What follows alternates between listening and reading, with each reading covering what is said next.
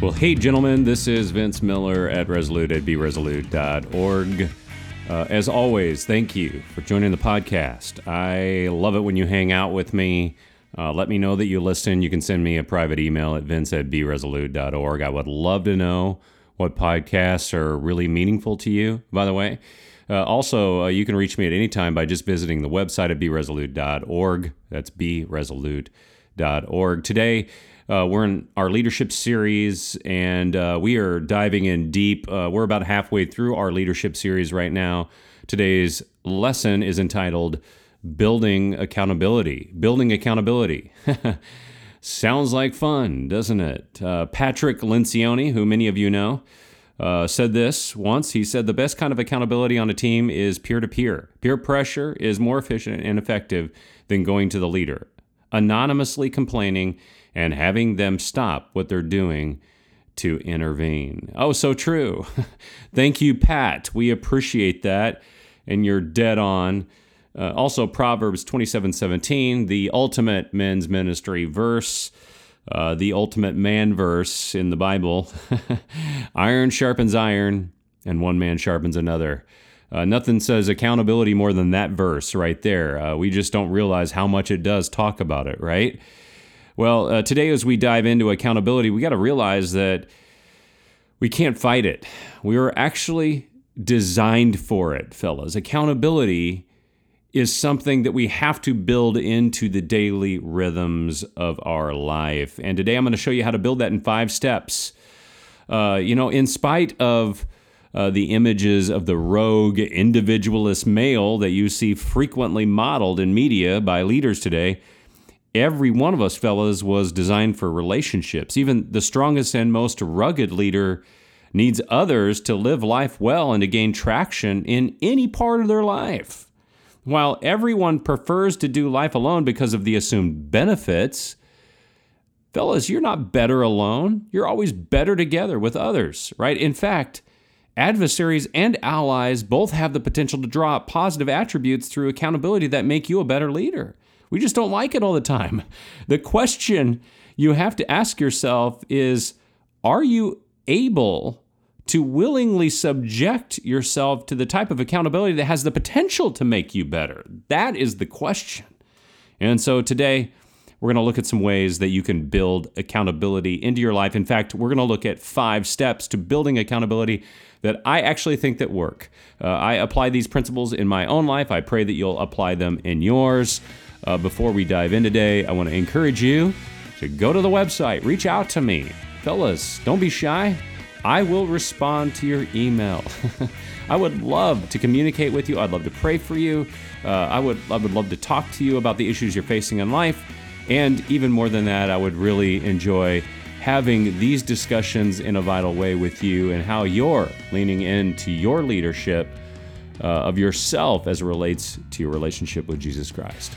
So, fellas, uh, go to the website today. Support the ministry by picking up a copy of the book that addresses these topics. It's entitled 20 Lessons That Build a Leader. That's 20 Lessons That Build a Leader. And we have a number of 20 Lessons series labeled books on the website, but this one is the Leadership Principle 1. Uh, pick it up today. Uh, black cover with orange letters on it 20 Lessons to Build a Leader. Pick it up. It does support, every time you buy a book, you support the work that we do and you make it uh, possible for me to produce podcasts and writings just like this. So uh, thanks, fellas. Thanks for you guys out there who have faithfully supported the ministry over the years. Now, let's dig back in. Five steps to building accountability. Five steps to building accountability. Number one, fellas, quit avoiding relationships and instead seek them out. If you want to build accountability, you got to start seeking out relationships with other people. You know, leaders can be intensely private about their inner lives for some reason. Sometimes this uh, protective posture is just plain old pride, right? Isn't it? This pride keeps leaders from getting in touch with their deeper needs or taking the step of, of sharing these needs because it when they do, it exposes like potential weaknesses, right? When it comes to accountability, it's often pride that prevents advancement. Hubris in its most elusive and insidious state, right? Humility says, I need to be in relationship, while pride says, I don't want to expose myself. The issue is directly related to this next truth, by the way. So, number one, you got to quit avoiding relationships. But number two, you need to invite honest feedback. As humble leaders, you should be willing to invite feedback so that you can get help where you struggle. The first step is admitting that to yourself, right? You just got to admit to yourself where you struggle rather than pretending you possess all the wisdom that you need. and the second step is inviting others to help in the situations where you don't know how to help yourselves. Remember, you only invite this feedback when you have authentic and trusting relationships established in the first point. So, number one, you, you got to have relationships and you got to quit avoiding them. Number two, you got to invite honest feedback. And then, number three, you need to ask for specific accountability. You know, there is no human being who does not need accountability. All of us have different struggles and unique vulnerabilities. And without authentic relationships with others, you will never become better. But here's the thing about accountability you have to be specific to see specific results. You have two paths to choose from on this step. You can avoid specific accountability and call it accountability and walk a broad path with loose descriptions and obscure goals. Or number two, you can start asking for specific accountability and walk a narrow path with tight descriptions and actionable goals. And it's the narrow path that produces better returns every single time. When you invite another person to hold you accountable in areas of weaknesses, uh, even when it's embarrassing or painful, you get better at facing the challenge of accountability itself. Not just better, you get better at accountability, and you will get better results from the accountability. So make accountability specific and measurable so you know what it looks like when you win and when you lose. Four, make accountability positive rather than negative. This is huge, fellas. This took me forever to figure out.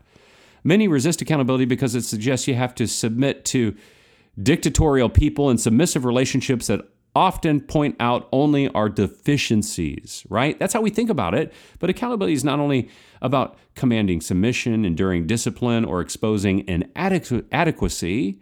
There's another way of looking at accountability that's far more positive. It is one that invites challenge with positive returns. It's one that asks, can we hold each other accountable and mutually encourage each other as we get better together? Keep in mind accountability might be better understood as encouraging one another. Turn accountability away from these negative paradigms and toward more positive ones. And then, fifth and finally, celebrate small marks of success. Celebrate success. You will never arrive, fellows, in your leadership, as it's a never ending pursuit. However, every small step you take to grow is one step toward a better tomorrow. Define and mark small steps and keep taking them as those incremental steps lead to significant growth and celebrate them one at a time. Because it's a long journey, fellas. Well, I hope that you uh, share this podcast with someone out there today. I mean, these are great principles. I have applied these in my own life, and, and honestly, I have seen significant results from applying each of these five. Uh, you will hear them nowhere else, and I just really pray that you will use them in a way that help you to advance, but also help those around you to advance. So, guys, uh, support the ministry by reaching out to me. If you need prayer, let me know. I'll pray for you. Go to the website, beresolute.org, hit the button that says need prayer, and I'll pray for you. Just submit a prayer request. It will be private, confidential, and no one else has to know. It'll just be between you and me. No one else reads my email, so I'd love to have you read that. Uh, secondly, if you'd like to support the ministry, go to the website at the top, press the give button man, we would love to have you support the ministry uh, during this season. Uh, it would be a blessing to us. It actually affords me time to write, to think, to pray, to produce content just like this so that I can produce it and share it with the world. And I got to tell you, there are tons of people that we give our resources away for free to because of men like you that support our work. Also, as you buy a book, you support the ministry too. So pick up a copy of 20 Lessons That Build a Leader today. And with that, fellas, I love you. Be blessed today. Go hard. Seek out accountability. And remember, be, live, and act resolute.